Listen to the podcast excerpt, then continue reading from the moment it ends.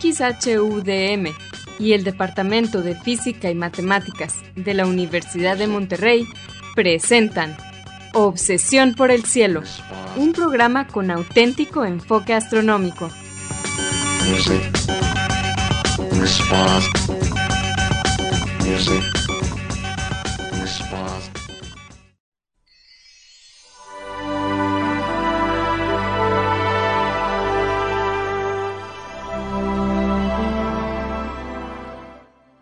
Muy buenas tardes. Sean todos bienvenidos a Obsesión por el Cielo, el único programa con enfoque astronómico y de exploración espacial en la ciudad de Monterrey y en la República Mexicana.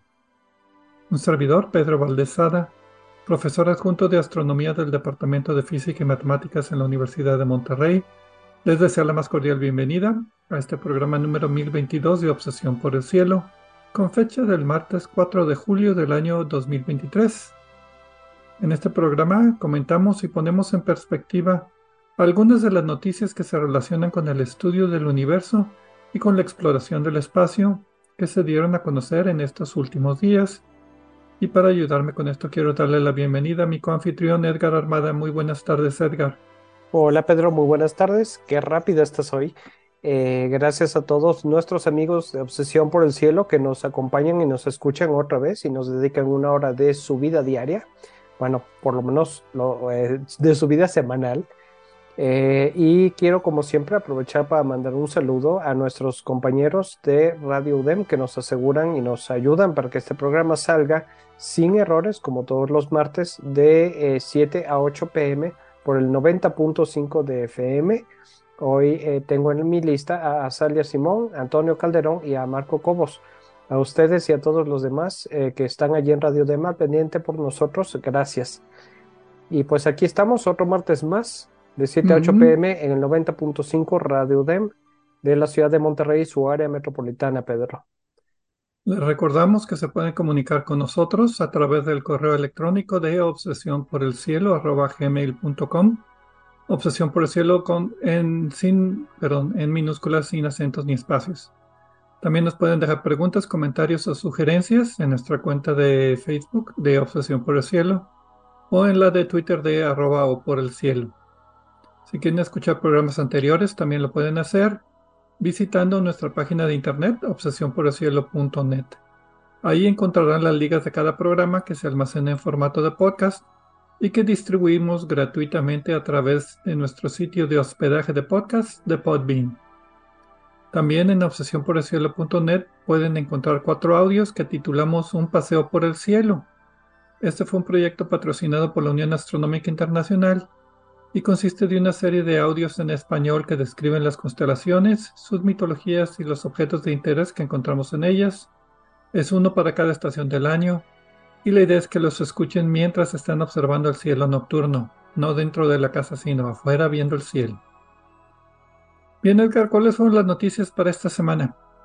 Pues Pedro, esta semana vamos a hablar de eh, la posibilidad de que haya un planeta, eh, digamos, robado allí orbitando por la nube de Oort. Ahorita vamos a platicar por qué robado. Y estoy hablando de nuestro sistema solar. Y también vamos a hablar de eh, la detección de ondas gravitacionales de muy baja frecuencia.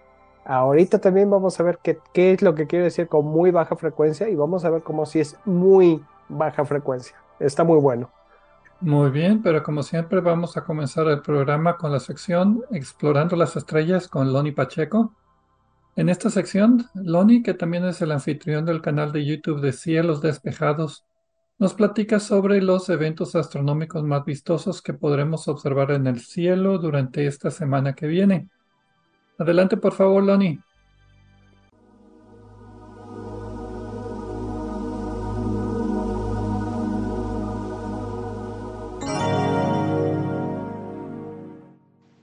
Hola amigos, soy Pablo Loni Pacheco, instructor de astronomía en el Observatorio de las Termas de San Joaquín, donde me encuentran todos los fines de semana. También soy conductor del canal de YouTube Cielos Despejados, tu canal de ciencia y astronomía en español. Bienvenidos a este espacio dedicado a los eventos celestes venideros, esto es del 4 al 11 de julio de 2023. Los horarios están dados en tiempo del centro, que es válido para Monterrey, Guadalajara, y Ciudad de México. Esta semana, la luna aparecerá cada vez más tarde en la noche, hasta que se asome de madrugada. Eso es típico de la luna que se dirige hacia el cuarto menguante. Estará cruzando las constelaciones de Sagitarios, Capricornus, Acuarios, Cetus y Aries. Y en noticias importantes, el lucero de la tarde alcanza su máximo resplandor en el año. El brillo de los cuerpos celestes se mide en magnitud. Magnitudes negativas son más brillantes y magnitudes positivas, por extraño que parezca, son astros más tenues.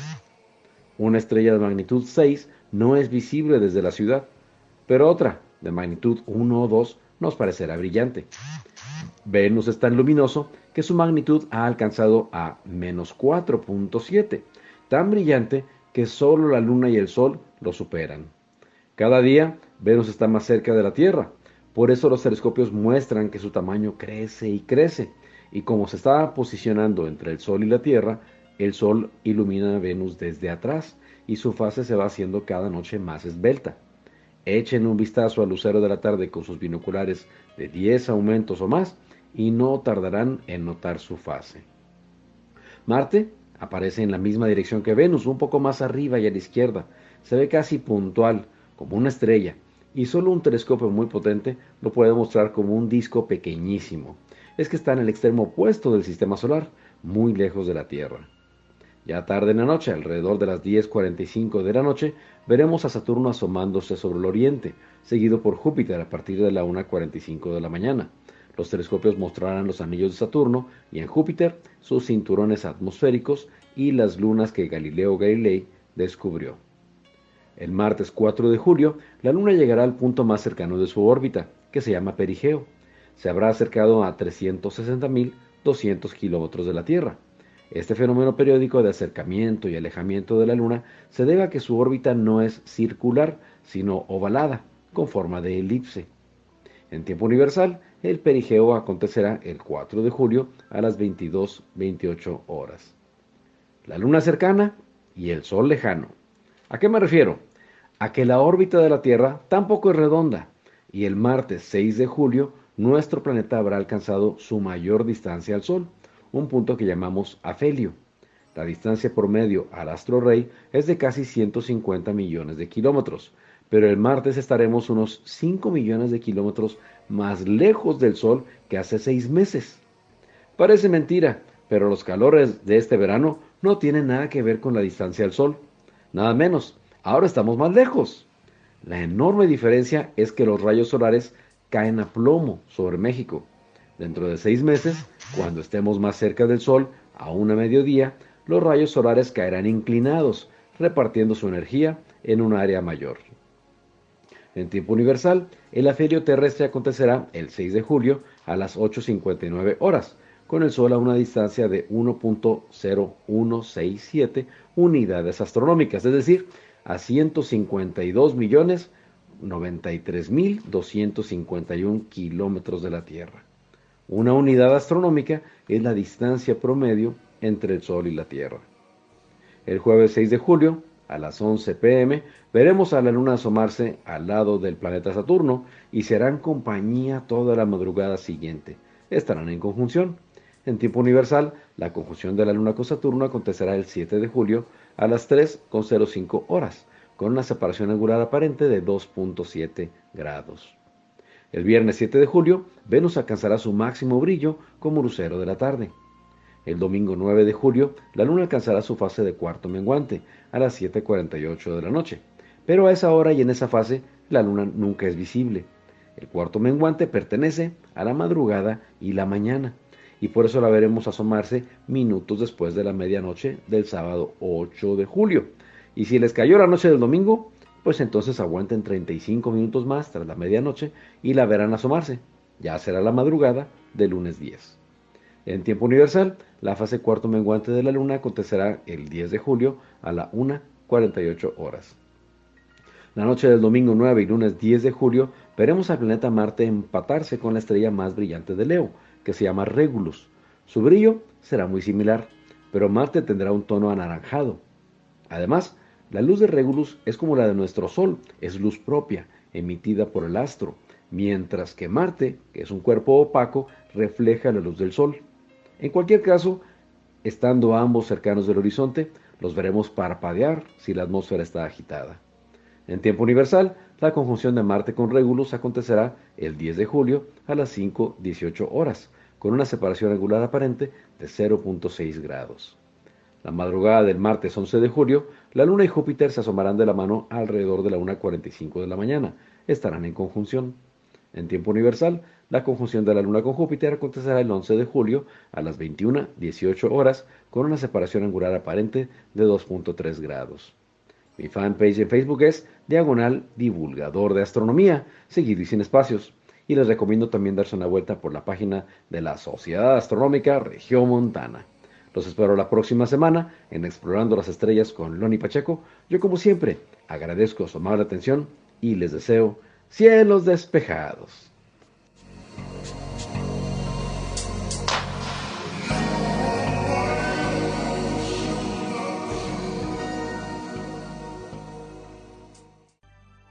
Gracias, Loni, como siempre, por tus efemérides astronómicas semanales. Y pues vamos a comenzar el programa. Como siempre, todos los meses comenzamos con los premios de Obsesión por el Cielo, el premio Constelación a la noticia astronómica que consideramos más relevante del mes anterior, en este caso junio, y el premio Movimiento Retrógrado a la noticia que consideramos menos relevante o más pesimista, que tiene que ver con la astronomía también del mes pasado. Entonces vamos a comenzar con el premio Constelación. Fascinating. Obi-Wan has taught you well. Pues Pedro, esta vez el premio Constelación se lo damos a los operadores del Observatorio de Neutrinos del Cubo de Hielo en el Polo Sur, porque han producido una imagen de nuestra galaxia, eh, pero eh, en lugar de utilizar luz, radiación infrarroja, rayos X, rayos gamma y esas cosas de las que siempre hablamos, ahora la utilizaron, utilizaron, la hicieron con neutrinos. Como recordarán seguramente, porque ya lo hemos mencionado en otros programas, el observatorio de cubo de hielo es un observatorio de neutrinos y detecta neutrinos. Y esto pues no es tan fácil de, detectar la dirección de la que vienen los neutrinos, pero sí en determinadas ocasiones sí se puede hacer de, cierta, con cierta precisión. El Observatorio de Cubo y Hielo es operado por un montón de universidades, eh, pero un montón realmente, 20 o 30 de todo el mundo, y pues están en la, eh, en la, en el, observatorio en sí está enterrado bajo el hielo del polo sur, va cerca del polo sur precisamente para que el hielo lo aísle de eh, influencias externas. Y lo, lo, que hace que este grupo reciba, desde mi punto de vista, el premio Constelación, es que es la primera vez que se hace una imagen de cualquier tipo, de tipo astronómico, con partículas, no con eh, radiación electromagnética, que tiene eh, un comportamiento dual de partícula y onda. En este caso son partículas, es, materia, son neutrinos. Y pues es, una cosa muy interesante. Eh, en la prensa se está poniendo una imagen artística muy bonita. Esa no es la real. Eh, vean bien las noticias y van a detectar la poca resolución que se tiene todavía con este tipo de imágenes. Pero aún así corresponde a la, a la luz visible y los neutrinos están justo donde se esperaría que pudieran estar que de la que deberían de llegar las, las, este, las, las eh, emisiones. Es como una, un listón borrosito. Es, es como un listón borrosito este, que cubre el, pues el cielo, que, la Vía Láctea. La Vía Láctea, nuestra galaxia, ¿no? Eh, y, pues esto es, esto es muy interesante. Y espérense, porque pronto ya empezará, podrá a empezar a ver ciencia con esto. Por lo pronto, con esa imagen borrosita se tienen 10 años de, datos. Sí, hay que recalcar, como tú decías, lo elusivo que es observar neutrinos. Sí, no es tan fácil. Y, verlos es una cosa, detectar la dirección es otra y tener suficientes para formar una imagen, por más borrosa que sea, pues sí es un hecho bastante espectacular. Me suena que puede ser premio Nobel, pero no estoy... Ah, no, eh, no sé si premio Nobel, pero a mí no, no, no, no creo que premio Nobel, pero a mí me suena por lo menos este que podría ser que estemos hablando de esto por bastante tiempo, ¿no? En el futuro. Ok. Bueno, ese fue el premio Constelación, la noticia más relevante astronómica del mes pasado. Y ahora vamos al premio Movimiento Retrógrado, la noticia astronómica menos interesante o menos relevante del mes pasado. Illogical. Don't make me destroy you. Y pues esta vez se lo vamos a dar a toda la humanidad por la contaminación lumínica que está fuera de control. Generalmente, una vez al año mencionamos a la contaminación lumínica como ganadora del premio Movimiento Retrógrado. En este caso fue un reporte liberado este año por el grupo Globe at Night. Eh, son 10 años de reportes de ciudadanos científicos, o sea, personas que miden el brillo del cielo. Entonces, hace 10 años encontraron una técnica o diseñaron una técnica estandarizada y después de 50.000 observaciones han encontrado que el cielo nocturno se está brillantando 10% cada año. Eh, eso es en lugares habitados. Entonces, eh, pues estos son malas noticias para los astrónomos porque eso nos hace el cielo menos oscuro y más difícil de tomar imágenes, por ejemplo, y de estudiar. Los eh, autores también recalcan que hay otro artículo por Falchi y Vara de reporte de también contaminación lumínica, pero esta vez observada desde satélites, o sea, de arriba para abajo. Reporte anteriores de abajo para arriba. Y los reportes de satélite indican un 2% de incremento por año, no un 10%. Pero destacan que eh, los satélites no están completamente diseñados para detectar la luz azul, sobre todo de LEDs que han sido pues, más prolíferos los últimos 10 años. Y también detectan los satélites nada más la luz que escapa verticalmente del suelo, no la luz que se mueve horizontalmente, ¿verdad? Que vista desde el suelo, pues nos impide ver el cielo. Entonces dicen que las mediciones desde el suelo son mejores para medir ángulos y también para medir las variadas longitudes de onda que se están emitiendo hacia el cielo. Y pues este fue el reporte peligroso y dan como ejemplo también el telescopio de 100 pulgadas de Monte, del Monte Winslow que está fuera de Los Ángeles, el telescopio Hooker, que desde 1917 hasta 1949 fue el más grande del mundo y contribuyó junto con Edwin Hubble para pues, detectar que el universo se está expandiendo, pues debido a su cercanía la ciudad tuvo que ser retirado en 1985 y ya no es utilizado por, por, el mismo problema de contaminación lumínica.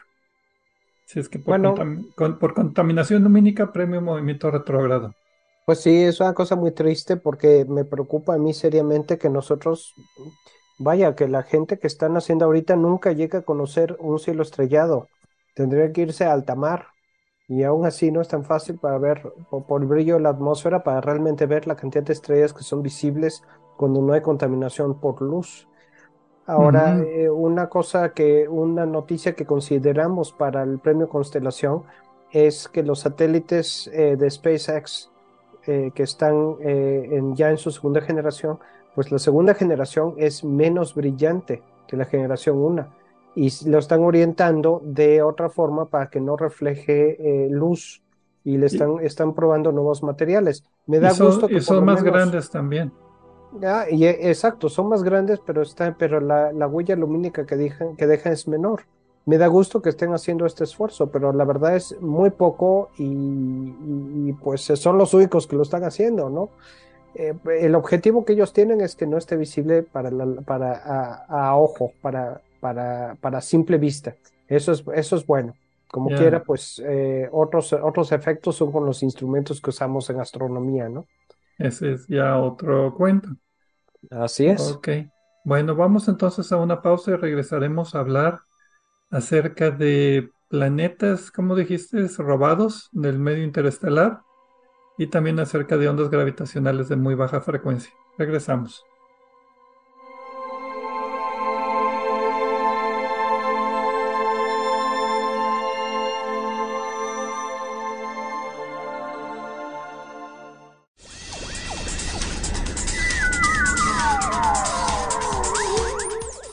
Explorando el cielo con nosotros. En un momento, continuamos.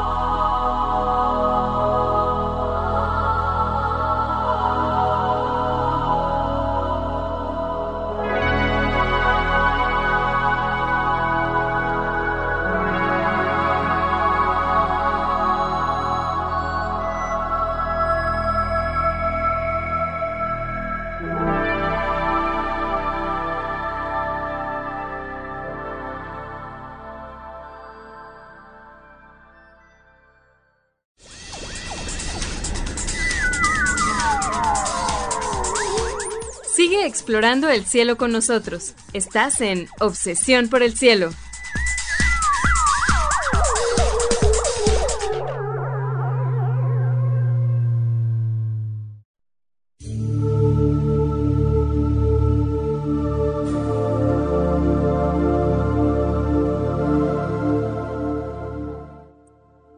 Regresamos a Obsesión por el Cielo con las noticias astronómicas más relevantes de esta semana un servidor Pedro Valdés y Edgar Armada.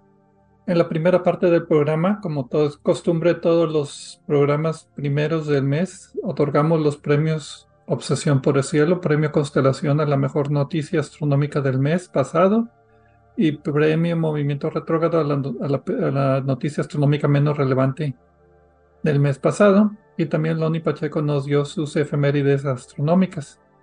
Y pues bien, en esta segunda parte nos toca hablar acerca de posibles planetas que fueron capturados en la nube de Oort de nuestro sistema solar.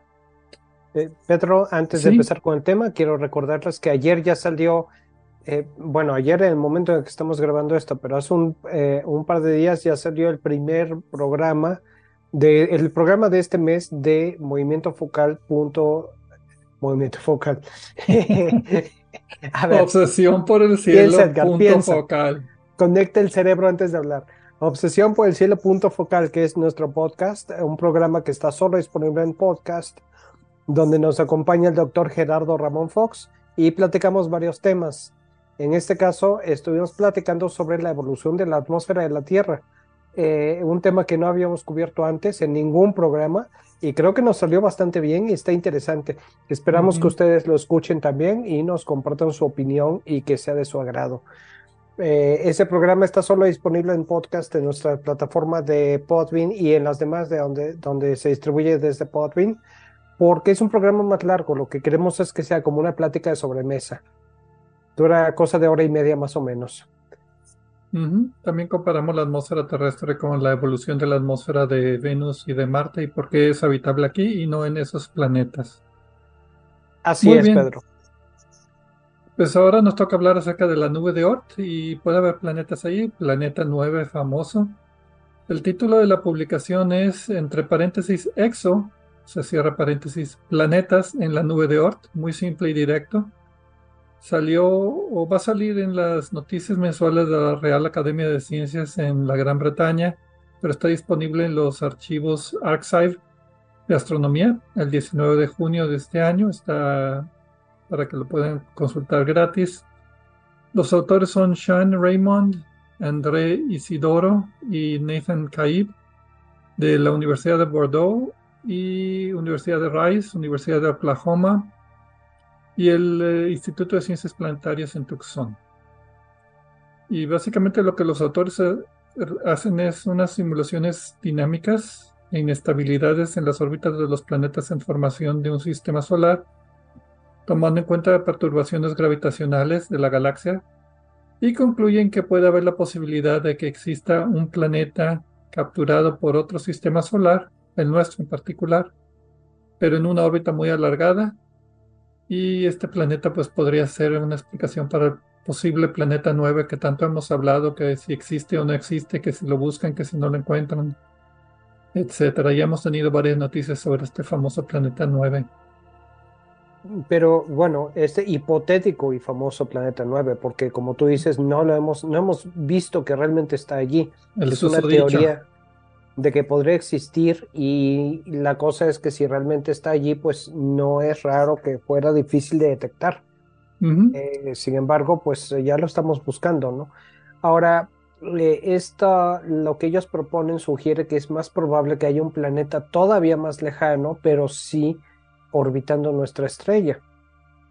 Lo que ellos eh, sabían o de lo que partieron, su punto de partida, fue que eh, los planetas, vaya, ya lo hemos visto en otras estrellas y además las simulaciones lo respaldan.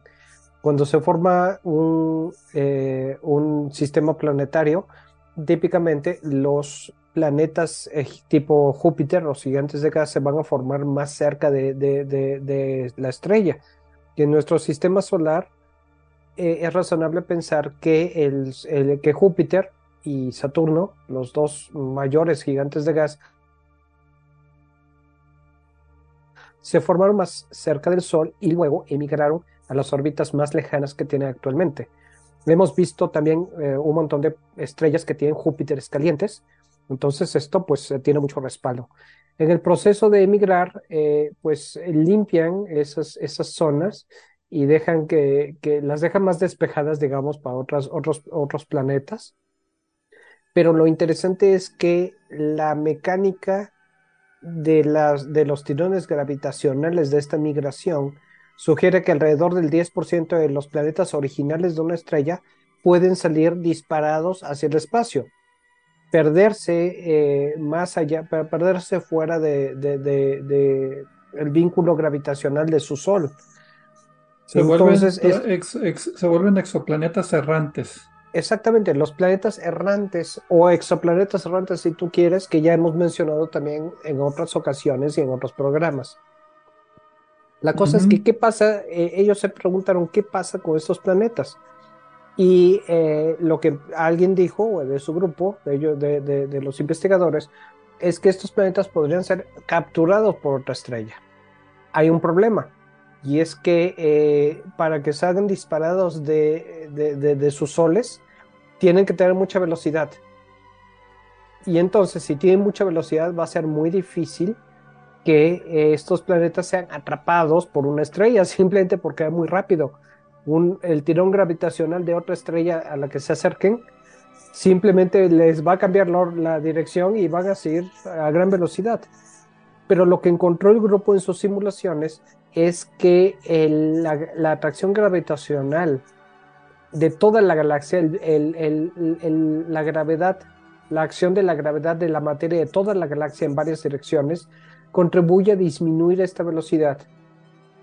Y otro de los hallazgos es que estos ah, planetas tenderían a quedar en, en, las órbitas más lejanas, mucho más lejos eh, en, lo que, en, lo que nuestro, en nuestro Sol, en el caso de nuestro Sol sería el equivalente a la nube de Oort, y que es más fácil que un planeta capturado de esta manera quede allí precisamente. Entonces, si entiendo bien, eh, la formación de un sistema solar la migración de planetas gigantes gaseosos causa que algunos posibles planetas sean expulsados a gran velocidad del sistema planetario, volviéndose exoplanetas errantes, eh, que, no, que no es fácil capturarlos por la velocidad, como tú mencionas. Tenemos dos ejemplos en nuestro sistema solar, el objeto interestelar Oumuamua, descubierto en el 2017, y el cometa Borisov en el 2019 que pues, por su velocidad y trayectoria pues, son objetos extrasolares que, que, no, no, son de la nube de Oort, sino vienen de más lejos. Entonces un planeta podría tener esas características, pero lo que los autores hacen con sus simulaciones es encontrar que las fuerzas de María, ellos le llaman fuerzas gravitacionales de María de la galaxia, pueden aminorar o sí, en promedio estas velocidades de estas estrellas dejando que sean capturadas por otros sistemas solares como el nuestro, pero en órbitas muy alargadas, como la nube de Oort. ¿No dañaría esto la nube de Oort? Eh, bueno, esa es otra una de las consideraciones. Lo que primero me llamó la atención de esta noticia es que justamente nosotros estábamos comentando en otro contexto esto de, planetas que estuvieran orbitando muy lejos. Empezamos hablando del planeta 9. No recuerdo exactamente de qué se trató la conversación que tuvimos, Pedro, pero eh, recuerdo que terminamos hablando de esto y luego vi la noticia y me gustó, ¿no? Ahora bien, eh, según los cálculos de ellos, eh, las, eh, no, no, dañaría la nube de Oort. Bueno, ellos hicieron una simulación y calculan que de entrada. No, perdón, Pedro. Me, voy a interrumpir a mí mismo, porque ya recordé qué estábamos platicando. Estábamos platicando de si los encuentros entre estrellas dañarían la nube de Oort de cada estrella. Y mi comentario que yo hice, sin mucha base, pero tiene cierto sentido, es que en esos eventos probablemente las estrellas intercambian integrantes de la nube de Oort. Y luego casualmente, antes de conocer esta noticia, yo mencioné, eh, no me sorprendería que tuviéramos un planeta robado allí orbitando en la nube de Oort. es pues, precisamente lo que vimos en la noticia. Y la noticia que resultó ser justo lo que estábamos platicando. Y ellos calculan que hay una, un 7% de probabilidad que nuestro sistema solar tenga un planeta congelado en la nube de Oort, capturado de otro sistema solar. Y eso es bastante alto, 7%, ¿no? Porque el espacio, pues, eh, hay mucho espacio y pocos, pocas estrellas en comparación, ¿no? Y esto lo contrastan con una probabilidad de 1 en 200, o sea, 0.5% de que un planeta de nuestro propio sistema solar sea casi eyectado del sistema solar, o sea, sea arrojado a una nube de Oort, una órbita de nube de Oort es muy poco probable. Lo que ellos dicen es que es más probable que sea capturado de otro planeta y digo de otra estrella que fue que el planeta fue expulsado de esa otra estrella y que las fuerzas de María bajaron la velocidad suficiente para dejarse capturar cuando pasara cerca del, del, sistema solar.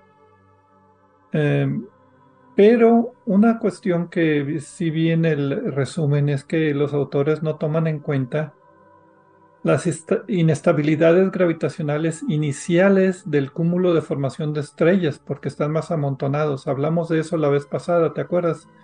De que cuando se forman las estrellas se forman en grupo y que nuestro Sol parece que fue protegido por una nube molecular gigante eh, de una explosión de supernova.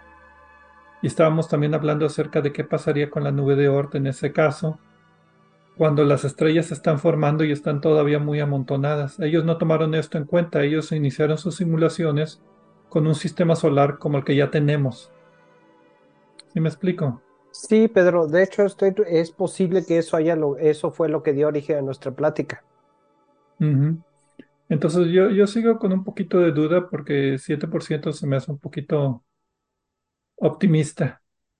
me gustaría que existieran, pero, pero pues sigo, sigo con duda de que pueda existir un planeta tan, tan grande, y, aunque fuera en la nube de Oort. Pero bueno, no sabemos nada de la nube de Oort, no hemos detectado ningún objeto de la nube de Oort directamente, todo es evidencia indirecta de que existe. por lo menos hay evidencia, o sea, ya no es algo tan teórico, ¿no? Porque hace unos años no había. Sí, hace unos años tampoco había evidencia de neutrinos y ahora ya tenemos un mapa de neutrinos. Eh, pues sí, pero ¿qué tal, por ejemplo, la materia oscura, eh? También allí sigue sin haber, hay evidencia que hay materia oscura, pero no hay evidencia de qué se puede tratar, qué podría bueno, ser. Pues trabajo futuro es encontrar este famoso planeta 9. Unos pues dicen que sí, otros dicen que no, eh, pero lo que va a resolver el problema es si se detecta hasta cierto límite. Porque pues una, una, un resultado negativo que no exista es muy difícil probar un negativo, porque lo único que puedes probar es que a cierta distancia, de cierto tamaño, con cierta reflectividad, el, el, eh, el estudio está completo y no hay objetos de en el sistema solar, como decía, a esas distancias, con esos tamaños y esas reflectividades. Pues sí, eh, nunca puede decir que no existe. Tu ex compañero de oficina, eh, Tombaugh, después de que descubrió Plutón, hizo un estudio para eh, eh, determinar si podía haber otro planeta todavía no descubierto.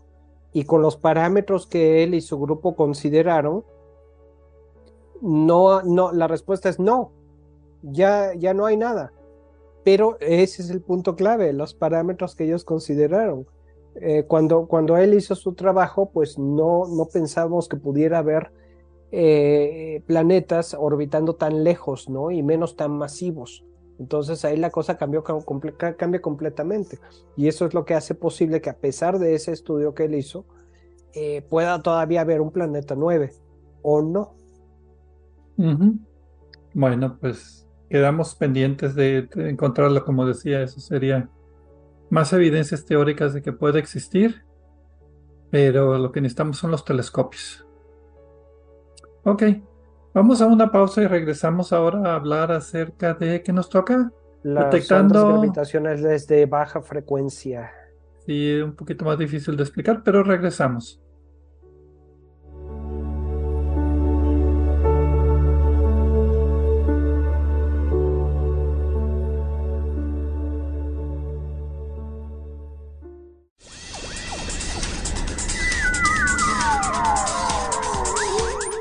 Sigue explorando el cielo con nosotros. En un momento continuamos.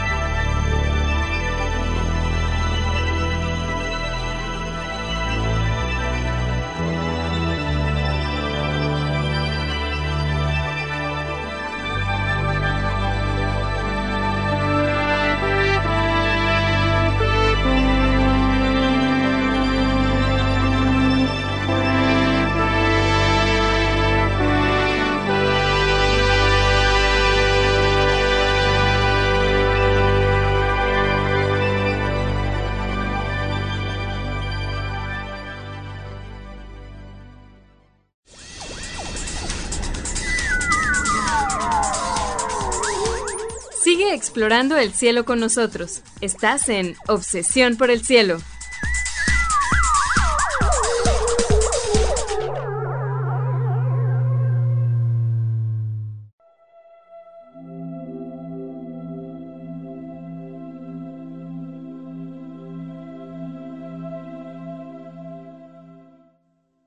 Regresamos a Obsesión por el Cielo con las noticias astronómicas de esta semana. Edgar Armada y un servidor, Pedro Valdés. En la primera parte del programa, como todos los meses, otorgamos los premios de Obsesión por el Cielo, premios Constelación a la noticia astronómica más relevante del mes y premio Movimiento Retrógrado a la noticia menos relevante del mes. Y también Loni Pacheco, nuestro contribuyente dial, eh, semanal, nos dio sus efemérides astronómicas. En la segunda parte del programa hablamos acerca de un estudio teórico que pues levanta un poquito los ánimos de que pueda existir un planeta en la nube de Oort, un planeta en una órbita muy lejana alrededor de nuestro sistema solar, estudiando la dinámica de planetas que son expulsados de sus estrellas y la velocidad es cambiada por fuerzas gravitacionales de marea de la galaxia y pueden ser capturados por otros sistemas. Sería muy muy interesante si nuestro Planeta 9 fuera en realidad planeta de otra estrella capturado. Tendríamos material interestelar eh, muy disponible para nosotros. Sí, fácilmente y en grandes cantidades. Y ahora nos toca hablar acerca de una detección de ondas de gravedad de baja frecuencia. Eh, hay varias publicaciones, pero la que me concentré es una publicación en eh, Research on Astronomy and Astrophysics de un grupo de radioastrónomos chinos. El título de la publicación es Buscando por el fondo de ondas de gravedad estocástico nanohertziano con datos del arreglo de cronometraje de pulsares chinos, primera liberación de datos. Los autores son Heng Xiu, y aquí voy a masacrar los nombres porque no, no, no, no sé nada de chino. Hengxiu, Xuan Chen, Yangun Guo y otros 24 coautores del Observatorio Nacional Astronómico de la Academia China de Ciencias. Em, básicamente lo que ellos hacen es un estudio de pulsares y de ahí detectan que hay ondas de gravedad de muy baja frecuencia y que tiene, las detectaron ellos a un nivel de, ¿qué era? Por aquí, ahí se me fue el número, de 4.6 sigma, casi casi el 5 sigma, sigma siendo una medida de dispersión, una desviación estándar básicamente, bueno, desviación estándar al cuadrado, de, de, de, una, de una, ¿cómo se llama? Distribución normal. Entonces casi casi están seguros de que sí existe. Y este artículo no es el único, hay otros grupos que están desde hace mucho tiempo tratando de detectar estas ondas gravitacionales y hubo también otros anuncios más o menos simultáneos acerca de este descubrimiento. Sí, yo tengo aquí los títulos de otros artículos eh, relacionados eh, que también están interesantes y pues ah, como tú mencionas fue una de esas eh, colecciones de se publican muchos artículos de varios grupos, eh, algunos con integrantes similares que están trabajando sobre lo mismo, ¿no? Y en este caso, bueno, vamos a explicar un poquito qué son las ondas de gravedad. Ondas de gravedad son ondas del espacio. No son, no es luz, no son neutrinos, como hablamos la vez en, en la premio Constelación. No son partículas, sino que es el espacio mismo que está siendo sacudido por movimiento de masas. Estamos acostumbrados, en el 2015 el Observatorio de Ondas Gravitacionales LIGO detectó por primera vez la fusión de hoyos negros masivos. Eh, cuando eso sucede, mucha de la materia se pasa a energía que literalmente sacude la estructura del espacio y este sacudimiento se propaga a la velocidad de la luz y disminuye con el cuadrado de la distancia. Entonces, para cuando llega hacia, hacia nosotros, creo que la sacudida del espacio es una décima parte del grosor de un protón, algo así. Es un cambio mínimo en la estructura del espacio que fue detectado por este observatorio de ondas gravitacionales LIGO, que desde entonces, junto con otros observatorios de ondas gravitacionales, han detectado fusiones de estrellas de neutrones y hoyos negros en particular. Ahora, estas son ondas de gravedad de alta frecuencia. Suceden muy rápido, el sacudimiento del, espacio es muy rápido, lo que tarda los hoyos negros en fusionarse. Aquí lo que están detectando son ondas gravitacionales de muy baja frecuencia que duran años o meses, no nada más unos cuantos milisegundos. Sí, lo que ellos hicieron es, es notable porque eh, los detectores gravitacionales que tenemos actualmente, y hay que recordar que esto fue un trabajo de varios años para que por fin eh, LIGO y la, la, colaboración Virgo y todo eso empezaran a detectar eh, de modo no ambiguo las ondas gravitacionales, son procedentes de eventos realmente cataclísmicos. Tú lo dijiste, colisión de agujeros negros. Eh, o estrellas de neutrones. Entonces, eh, esto pues es lógico que va, eh, va a crear disturbios gravitacionales y lo que estos hacen es que son como ondas en un estanque de agua, pero en lugar de extenderse en un estanque de agua, se están extendiendo a través de el continuo espacio-tiempo del que el universo está hecho ni siquiera, eh, digamos, eh, está distorsionando el espacio y el tiempo. Eh, y, esto, esta, el, la distorsión que este, estas ondas producen se puede detectar.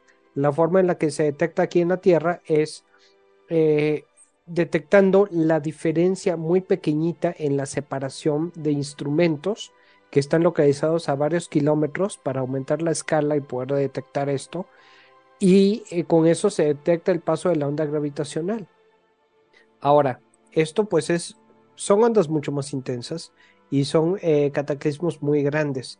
Lo, lo que este grupo hizo fue que empezaron a estudiar, en lugar de tener instrumentos localizados aquí en la superficie de la Tierra, empezaron eh, con las señales de estrellas eh, de pulsares que están produciendo señales de milisegundo muy precisas. y hay, que recordar, hay que recordar que un pulsar es una estrella de neutrones que está rotando rápidamente y la rotación parece como si la luz se prende y se apaga, el pulso de radio se prende y se apaga. Entonces lo que estamos viendo es la rotación de la estrella de neutrones. Y pues sí, y como hay varios conocidos, eh, lo que hicieron ellos es que empezaron a, tomar medidas de, eh, en lugar de, eh, digamos, en lugar de, identificar el cambio en separación que hay de instrumentos aquí en la Tierra, ellos detectan el cambio de separación que hay entre estas pulsares. Y lo pueden detectar precisamente porque sus periodos son bien conocidos. Y lo que hicieron al revisar sus datos es que encontraron eh, periodos de eh, cosa de una década. Sí, lo que ellos están estudiando es en particular 57 pulsares de milisegundos durante 41 meses y los monitorean constantemente, en este caso utilizando el, radiotelescopio chino FAST, F-A-S-T, que es un radiotelescopio de 500 metros de diámetro, más o menos heredero del de, Arecibo. Hay que tomar en cuenta que hay otros grupos que están haciendo lo mismo y también están reportando más o menos mismos resultados. Uno es NanoGrav, es North American Nanohertz Observatory for Gravitational Waves ellos estudiaron 68 pulsares por 15 años utilizando el telescopio de Arecibo, que ya no, ya no está activo, el de Greenback en Virginia del Oeste y el BLA en Nuevo México. y la idea es correlacionar los tiempos de llegada de los pulsos y los cambios con otros pulsares que están en otras direcciones para, para detectar pues estos muy ligeros cambios que puede haber de muy larga duración, como tú decías, meses o años, y de muy baja amplitud que no se logran observar por estos radiotelescopios como LIGO, digo, perdón, telescopios de ondas gravitacionales como LIGO, eh, porque estos están diseñados para frecuencias largas.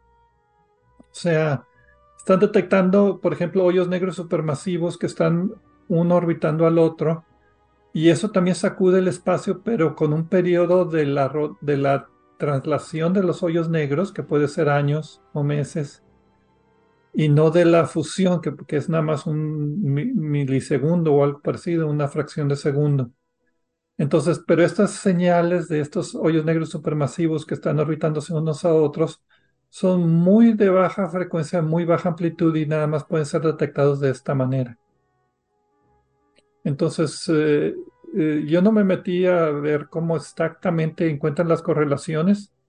ellos predicen que, ellos eh, notan estas ondas gravitacionales y con un nivel de confianza, como decía, de casi 5 sigma, con una probabilidad de falsa alarma de 2 en un millón para aquellos que les gustan las estadísticas Em, que es pues casi seguro. Me acuerdo cuando estaban tratando de detectar la partícula de Dios, ¿cómo se llamaba la partícula de Dios? Eh, el gluón. Eh, no, los... Eh,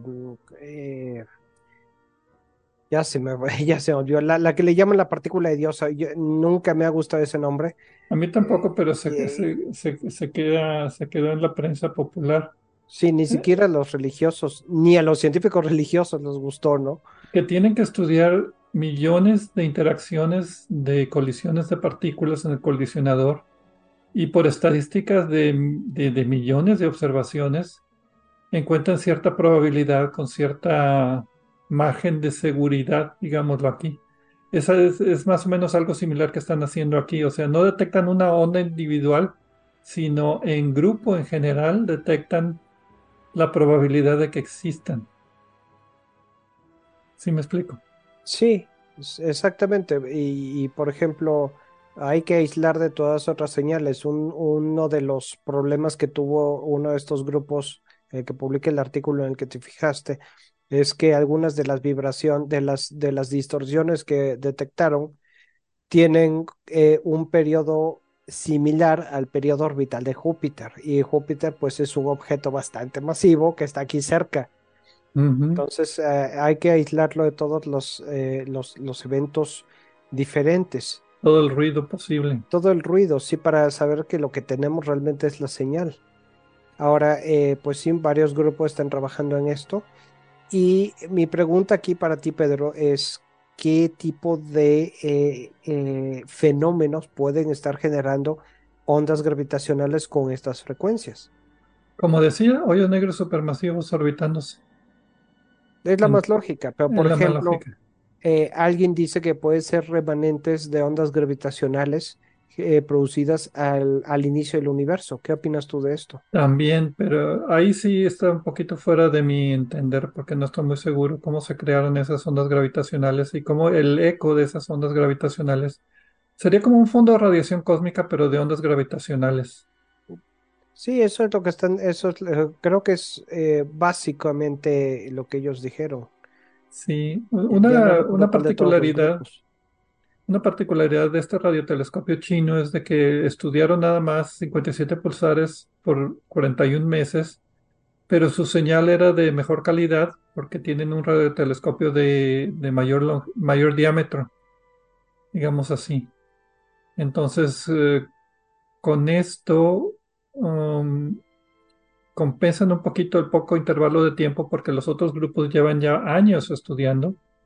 El nanograve pues, estudió por 15 años, por ejemplo, pero los radiotelescopios son más pequeños, entonces la señal eh, es un poquito menos confiable, menos, menos, menos confiable. Entonces, eh, la idea, yo diría que para el siguiente paso sería juntar los reportes de independiente. Ahorita cada grupo está haciendo su reporte del descubrimiento de manera independiente.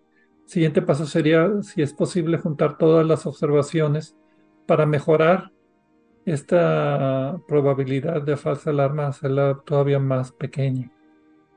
Una de las observaciones que algunos de los autores hacen es que, eh, aunque hay varios proyectos para detectar ondas gravitacionales eh, eh, con frecuencias más altas, como se ha hecho, por ejemplo, se dice que los satélites Pathfinder pudieran servir como detectores de ondas gravitacionales con líneas de base más grandes que lo que se puede hacer aquí en la Tierra, más grandes que la Tierra misma.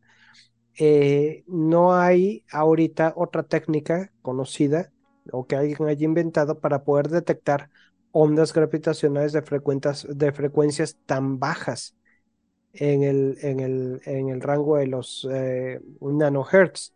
Recordemos que un hertz es la unidad de frecuencia que equivale a un ciclo por segundo. En este caso, pues estamos hablando de periodos no de segundos, sino de años. Y longitudes de onda muy largas también, de, años luz. De años luz, sí. Pero bueno, lo bueno es que hay varios proyectos. Nanograv es en América del Norte. En Europa está el proyecto EPTA, o European Pulsar Timing Array. En Australia está el Parks Pulsar Timing Array, que ha trabajado por 20 años. Y hay nuevos grupos, por ejemplo, la India se acaba de juntar eh, con uno de estos grupos para pues, dar mayor apoyo con otros radiotelescopios y también África del Sur se ha unido con sus radiotelescopios. Entonces es un área pues muy fértil ahorita para detectar ondas gravitacionales, como decíamos, de muy baja frecuencia. Y aquí están los primeros resultados, muy interesante. ¿Para premio Nobel o no? Eh, no. No, ok. Yo digo que no. Tú quieres darle premio Nobel hasta el que inventó una nueva receta de cocina, pero no. Yo quiero que le den el premio Nobel a una noticia que nosotros cubramos. Ah, eso, eh, bueno, ya ha sucedido. ok, otra observación ya para cerrar el tema es que quieren otro radiotelescopio tipo Arecibo de no, pues yo también quiero, pero pues. Yo también quiero, ¿no? Pero pues eh, todos, todos queremos, yo quiero todo, ¿no? ¿Y quién paga? Exacto. Bueno, ¿Y, pues. a quién le, ¿Y a quién le quitamos el dinero que ya tenía? ¿Qué proyecto científico? A ver si Elon Musk nos da tantito dinero también. Bueno, vamos, a vamos entonces ya a terminar el programa. Muchas gracias por eh, escucharnos esta semana y nos vemos la siguiente semana aquí en Obsesión por el Cielo.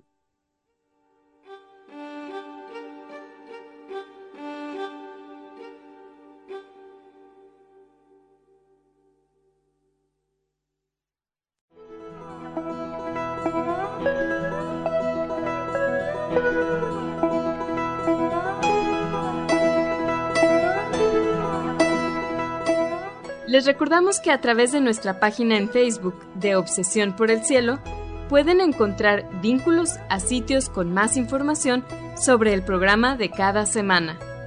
También pueden sugerir temas, hacernos preguntas de astronomía y encontrar los podcasts de cada programa. Gracias por acompañarnos en una edición más de Obsesión por el Cielo.